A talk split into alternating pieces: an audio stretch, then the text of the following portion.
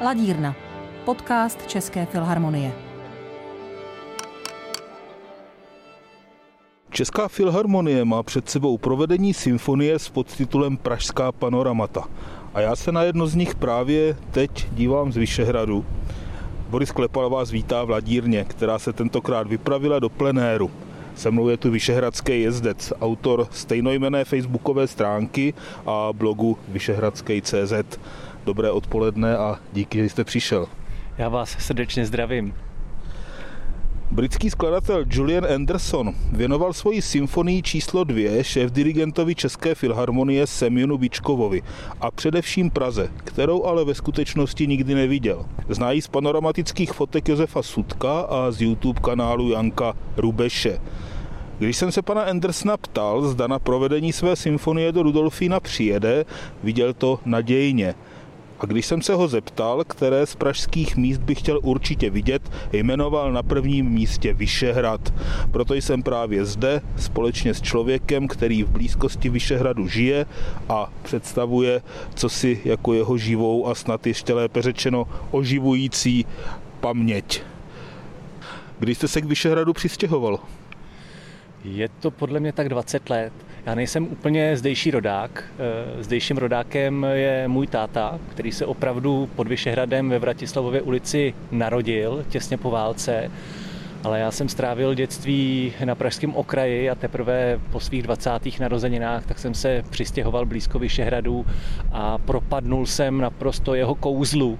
A to mě taky přivedlo k tomu, co teďka dělám. To znamená, pátrám po eh, vyšehradské historii, ať té vzdálené, tak eh, řekněme té nedávné. K tomu přistěhování k Vyšehradu vás vedla nějaká mystika nebo genius loci, nebo jste tady prostě sehnal rozumné bydlení za rozumných podmínek? Byla to de facto náhoda. Byla to opravdu, najednou se objevila příležitost nějakého podnájmu, tak jsem neváhal a aniž bych to nějakým způsobem plánoval, tak jsem se sem přistěhoval a teprve na základě toho, jak jsem si začínal eh, tady osahávat to okolí a poznávat eh, různá místa, tak mě napadlo, jak to tady asi vypadalo, řekněme, před stolety a ještě dřív a to mě k tomu přivedlo, k tomu zájmu o tu historii. A teď jste říkal před stolety, eh, jak dlouhý časový úsek vyšehradské historie vás vlastně zajímá. Zajímá vás úplně všechno, protože tady vlastně kousek dole u Botiše se odehrávají některé knihy Eduarda Štorcha, to bychom mohli opravdu začít v neolitu. Tak co je pro vás nejzajímavější? Tak eh, máte pravdu, ona vyšehradská historie je opravdu velice dlouhá. Eh, řekněme, ta moderní nebo ta zmapovaná, eh, tak eh, je tisíc let stará. Někdy od toho konce desátého století, kdy tady vznikla Vyšehradská mincovna, eh, později v jedenáctém století vlastně panovnické sídlo Vratislava I. A od té doby už se ta historie odvíjí, takže je po čem pátrat. Já se nějakým způsobem neomezuju. Jsem ve sporadickém kontaktu i s vyšehradskými archeology a jakmile oni přijdou s nějakou zajímavou zajímavou, s nějakým zajímavým nálezem nebo novým poznatkem, tak samozřejmě je to pro mě důvod, abych eh, o tom také napsal. Protože když se podívám na váš blog, tak tam je vlastně ta směs témat ohromně pestrá. Nedávno jste tam dával partituru Vyšehradu, dokonce staré vydání myslím, symfonickou báseň od Bedřicha Smetany, ale jsou tam i vyšehradské písničky, ale jak říkáte, archeologické nálezy, fotky třeba z doby osvobození v roce 45. Co pro vás je vlastně z toho nejzajímavější? Pro mě je nejzajímavější právě ten mix. Nahlídnout eh, tu sevřenou oblast z různých perspektiv, protože no, každé město má spoustu vrstev a je zajímavé vlastně nahlídnout každou z nich a ono to člověku potom otevře spoustu zajímavých perspektiv kolikrát jedna ta vrstva ovlivňuje i tu druhou a těch eh, vrstev je na Vyšehradě opravdu hodně. Jo? Ať je to ta historická, spojená právě s různými panovníky, eh, pak je to ta vojenská, spojená s Vyšehradskou pevností. Eh, samozřejmě se sem propisuje i církevní element prostřednictvím eh, Vyšehradské kapituly. Je to i archeologie, jak už jsme zmiňovali, architektura. Přece jenom v okolí Vyšehradu máme ty nejvýznamnější kubistické památky od Josefa Chochola, takže to je taky takový unikát světový. A pak je to například i příroda nebo paměť eh, starých lidí, kteří dosud žijí. Vlastně ty pamětníci jsou pro mě zajímavým zdrojem různých příhod, příběhů, takže i to se snažím nějakým způsobem mapovat a schromažďovat když tady mixujeme, řekněme, tu velkou a malou historii, tak před chvílí jsme šli kolem hrobu Antonína Dvořáka a vy jste mě upozorňoval, že on se tam dívá v podloubí nebo do podloubí na takový velmi zvláštní obrázek, kterého si běžný návštěvník vlastně nemá šanci všimnout. Je to tak. Mě vlastně na tuhle tu kuriozitu upozornil před pár lety Václav Potoček, velký znalec Vyšehradského hřbitova a někdejší jednatel spolku Svatobor. Ono vlastně Antonín Dvořák je pohřbený v těch vyšehradských arkádách eh, hřbitovních, eh, které jsou vyzdobeny takovými lunetami a opakují se tam eh, dva motivy. Jeden takový, myslím, že to je nějaká amfora s vínem a pak je to pastýř, který má okolo ramen přehozenou ovci nebo berana. Kromě tady toho jednoho, té jedné lunety, na kterou kouká Antonín Dvořák, v úvozovkách kouká, Eh, kde je spodobněn takový steplý vousatý muž, který má okolo ramen přehozenou eh, nahatou ženu. A Pan Potoček tenkrát říkal, že to je pravděpodobně v tradici té italské renesance, že tehdejší tvůrci těch hřbitovních arkád si udělali takovouhle eh, drobnou legraci ale když jsem to zveřejnil na svých facebookových stránkách, tak zhruba po roce se mi ozval jakýsi někdejší zaměstnanec uměleckých řemesel a upozornil mě, eh, že tuhle tu legraci si udělali až okolo roku 1970, když se ty arkády eh, rekonstruovali nebo restaurovali.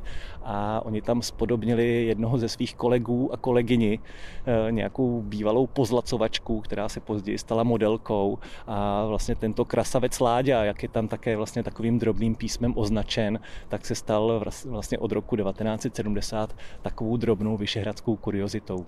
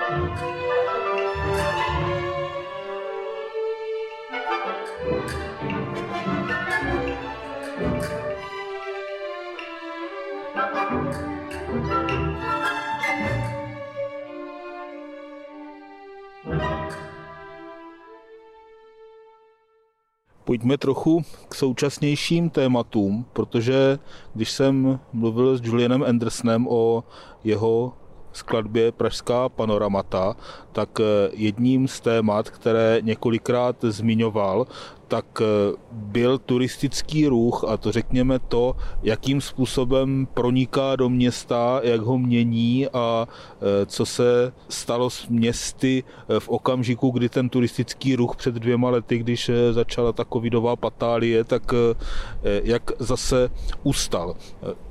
Vyšehradu se to bez zesporu velmi silně týká, protože to je jedno z ikonických turistických míst v Praze. Jak tady s tím hýbou turisti, jak to tady vlastně vypadalo před a po, řekněme, jo? Jak se Vyšehrad proměnil s tím, když tady najednou přestali být davy turistů? Myslím si, že co do počtu lidí na Vyšehradu, tak se vlastně nic moc nezměnilo. Eh, protože sice ubylo turistů, ale o to víc přibylo těch místních, eh, kdy vlastně během covidu bylo za těch eh, nejstriktnějších lockdownů povoleno opravdu chodit jenom někam do parků, tak o to víc vlastně přicházelo Pražanů, kteří možná na Vyšehradě mnoho let nebyli, tak si najednou na Vyšehrad vzpomněli. Takže kolikrát o víkendech tady byla větší tlačenice než za těch dob turistických. Ale mm, pokud to vezmeme nějak globálně, tak ten turistický ruch vlastně v posledních desetiletích, tak přispěl k tomu, že se Vyšehrad výrazně skultivoval. Což je samozřejmě ku prospěchu věci, ale trošičku mám pocit, že tím tou kultivací Vyšehrad přichází o jakousi svoji tajuplnost, která s ním byla taky dost výrazně spojená. Ale mm, já si myslím, že vlastně ta historie především na Vyšehradě tak se odehrává v takový sinusoidě, že přeci jenom se střídají období nějakého rozkvětu a potom zase úpadku.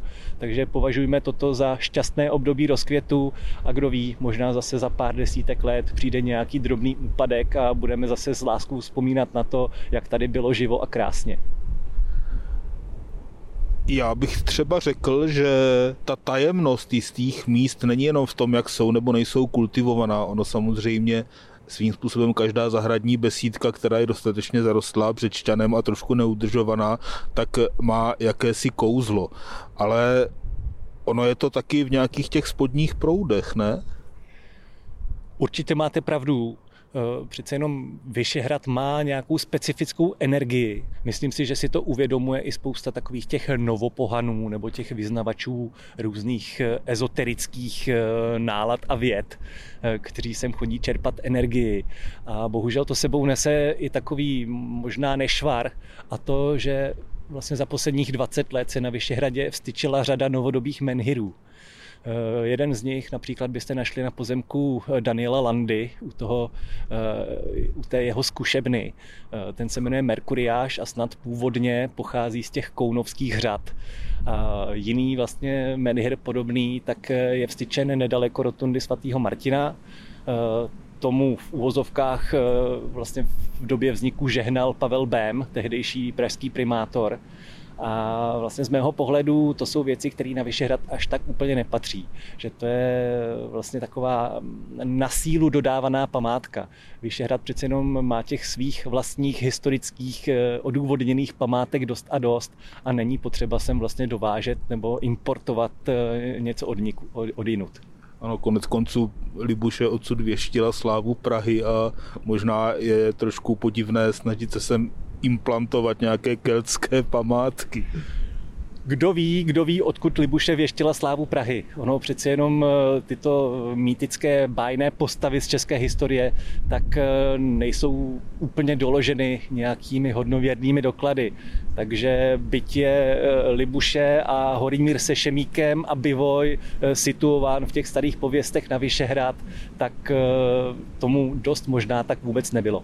Já jsem měl tady na mysli Libuši z rukopisu Zelenohorského, eh, potažmo ze Smetanovy opery, jejíž první a třetí dějství se na Vyšehradě odehrává a na rozdíl od Novopohanu, kteří tady vstyčují menhiry, tak podsouvá eh, publiku takové věci, jakože slované té doby už měli psané zákoníky a podobně. Já jsem rád, že připomínáte rukopisy a vlastně potažmo i Václava Hanku, eh, protože tento falzifikátor tak de facto přispěl k tomu, že na Vyšehradě vzniklo to národní pohřebiště, protože on nedlouho před svojí smrtí projevil přání být na Vyšehradě pohřben, což se také stalo v roce 1861 O rok později pak zemřela Božena Němcová, ta byla pohřbena vlastně nedaleko eh, jeho. A Václav Štulc tehdy pojal takový nápad, že by se právě na Vyšehradě v blízkosti eh, té baziliky svatého Petra a Pavla mohlo vlastně vytvořit takové národní pohřebiště, což se nakonec splnilo za Mikuláše Karlacha k tomu přišel, přibyl ještě Slavín, takže dnes se můžeme právě jít se podívat eh, na památku Bedřicha Smetany, Antonína Dvořáka a dalších dalších eh, géniů českých právě na Vyšehrad. Ale sám jste připomínal, že slavných lidí zde přibývá, je zde pohřbená taky Zuzana Navarová a Valdemar Matuška. Chodí i za nimi obdivovatele, jak to vlastně teď vypadá na hřbitově. Vyšehradský hřbitov je velice živý, dá se říct, pokud to tak můžu přehnat. Eh, spousta lidí má právě bližší vztah k těm eh, osobnostem, které oni třeba sami zažili, jako je třeba Valdemar Matuška, právě ta zmíněná Zuzana Navarová a další. A řada těch eh, starších jmen už jim příliš mnoho neříká. Takže já jsem rád, že se stále na Vyšehradě nebo na Hřbitově najde dostatek míst k tomu, aby se tam objevovali noví a noví. Uh, Julian Anderson, když jsem se ho ptal na to, kam v Praze půjde, tak zmiňoval Vyšehrad na prvním místě, ale vzhledem k tomu, že zná Prahu především eh, z fotek eh, Josefa Sudka z knihy Praha panoramatická, kde je Praha opravdu velmi vylidněná, tak říkal, že bude muset jít ven asi tak v 7 ráno. Eh, kdy tak začíná hostnout provoz na Vyšehradu, kdy sem člověk má jít, když tady chce být sám nebo skoro sám? Ať přijde, když prší. Za deště tady většinou příliš lidí nebývá. Eh, asi nejhorší okamžiky potom tady člověk, nebo největší tlačenici eh, člověk zažije o víkendech, kdy přece jenom lidé mají víc času, takže si udělají takovou jako, takovou procházku nebo výlet, ty mimo Praští na Vyšehrad, ale přes eh, všední dny, obzvlášť pokud je tedy pod mrakem nebo nějaké nevlídné počasí, tak se může stát, že tady člověk bude opravdu sám.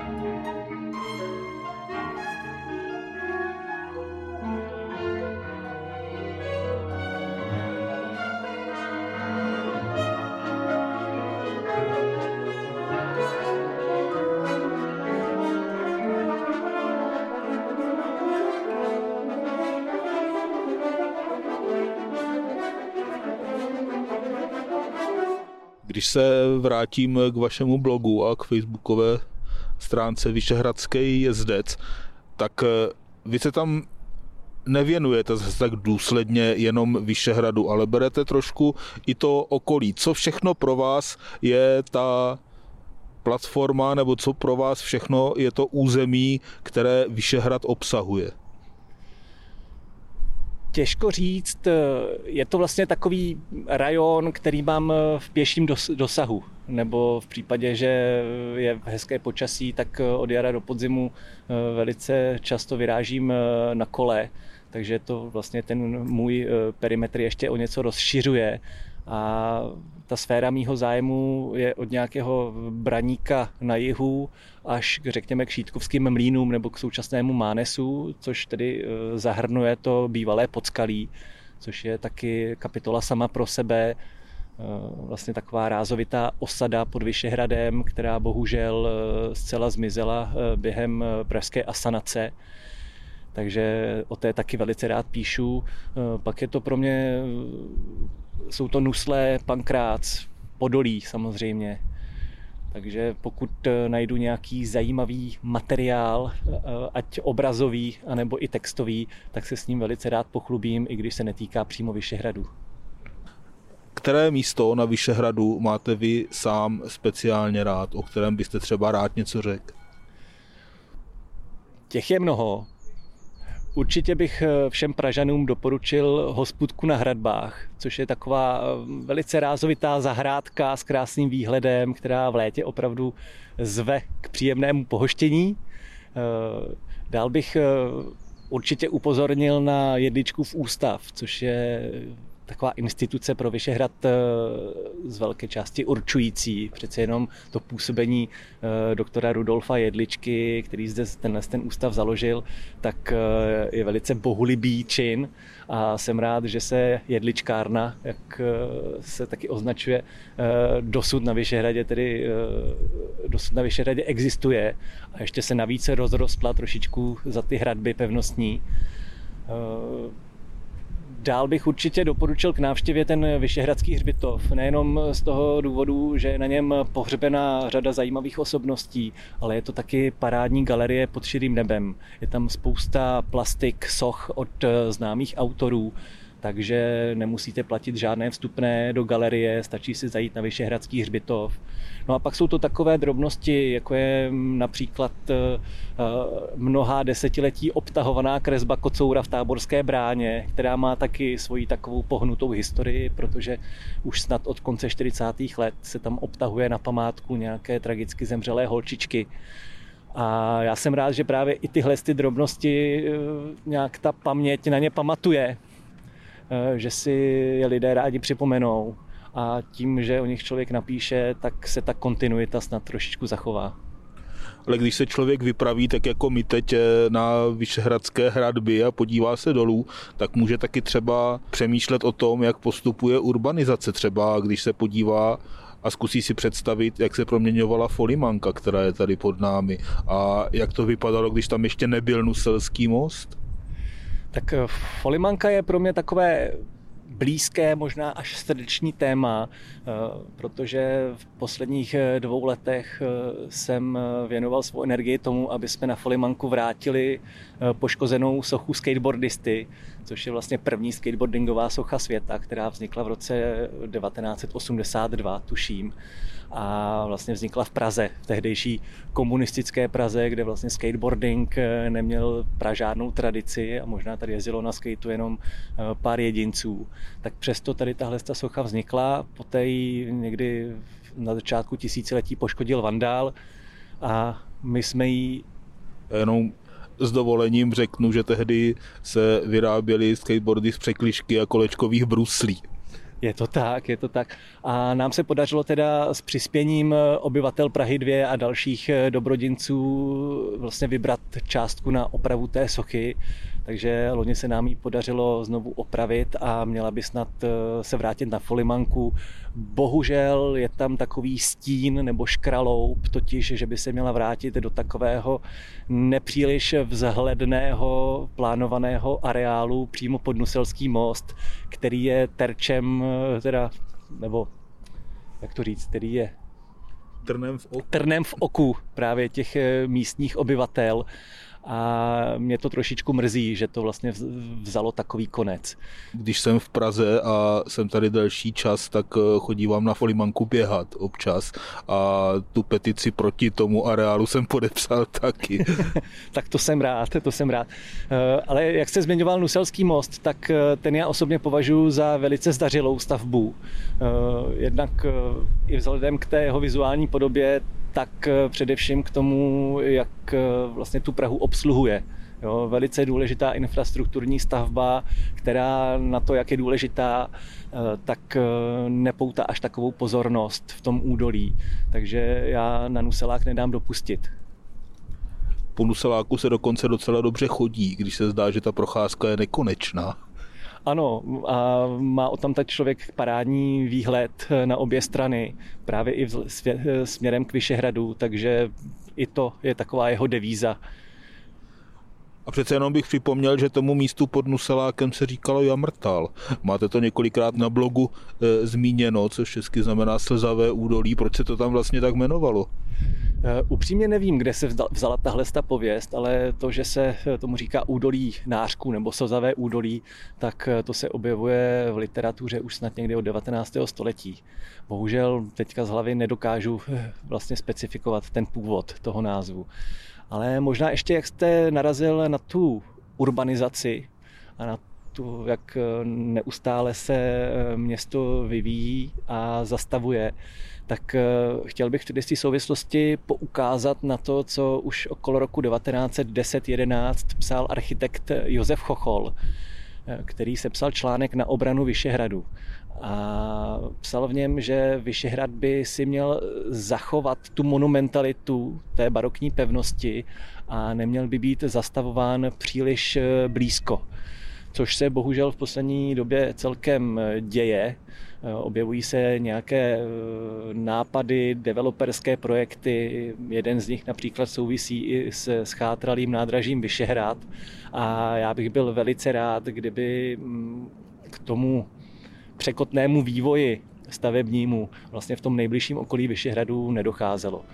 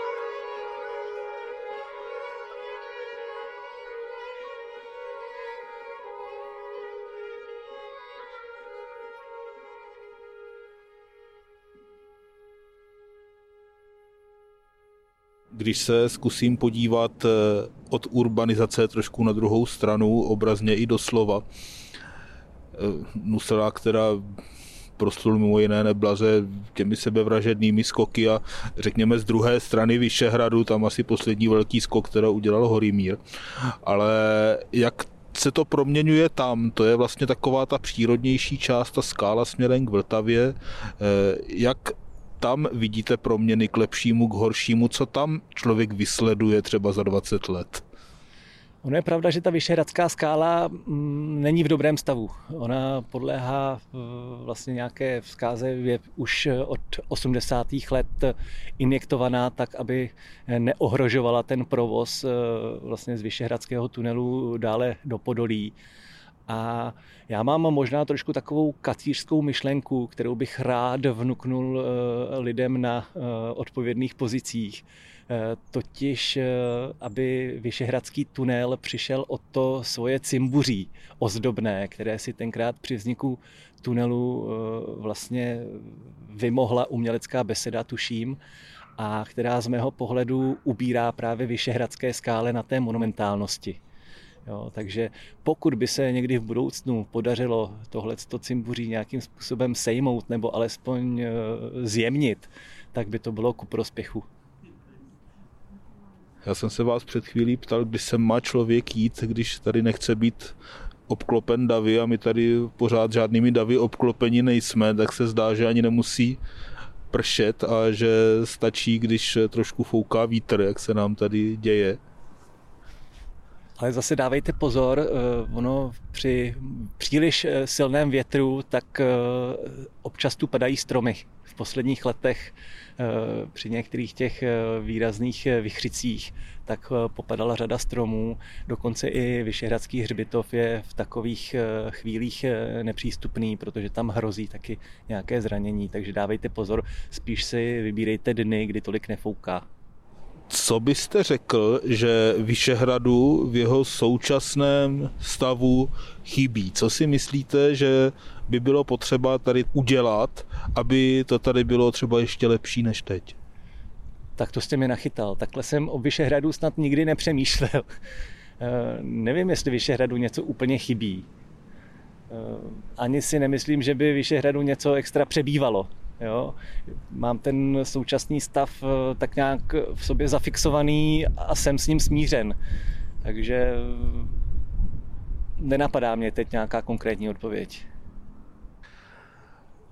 Dovedete si představit, že byste se od Vyšehradu odstěhoval? Eh, představit si to dokážu. Asi k tomu dřív nebo později asi dojde ale vždycky se sem budu rád vracet. Eh, vždycky si rád udělám cestu, abych eh, se podíval, co je tu nového, anebo naopak, co je tu starého, protože o to přece jenom eh, jde. Vlastně ta historie je pro mě určující, jo? že vlastně to, co na Vyšehradě zůstává nějakou delší dobu, co se osvědčilo, tak potom poutá pozornost i těch ostatních. A čím je to tu déle, tak tím možná je pravděpodobnější, že lidé potom ztratí ze zřetele všechny ty souvislosti a je dobré jim je maličko připomenout. Podcast Ladírna věnovaný Praze a především Vyšehradu končí. Provedení symfonie číslo 2 od britského skladatele Juliana Andersona je na programu na koncertech 20. až 22. dubna v Rudolfínu. Ve skladbě s podtitulem Pražská panoramata se můžete těšit na citáty z písničky Travička zelená i ze svatováclavského chorálu. Na koncertě vystoupí také vikingur Olafson v Mozartově klavírním koncertu číslo 23. Ve druhé polovině se bude hrát Stravinského svěcení jara. Podcastem nás provázela hudba britského skladatele Juliana Andersona. Mým vítaným hostem byl Vyšehradský jezdec, autor stejnojmené facebookové stránky a blogu Vyšehradský.cz se spoustou zajímavostí ze starého i dnešního Vyšehradu. Díky, že jste ladírně poskytl azyl na svém území. Já moc krát děkuji za pozvání do vašeho podcastu a zvu všechny posluchače srdečně na Vyšehrad. Podcast najdete na běžných platformách Spotify a SoundCloud nebo na webu České filharmonie v sekci média. Loučí se s vámi průvodce ladírnou a její autor Boris Klepal.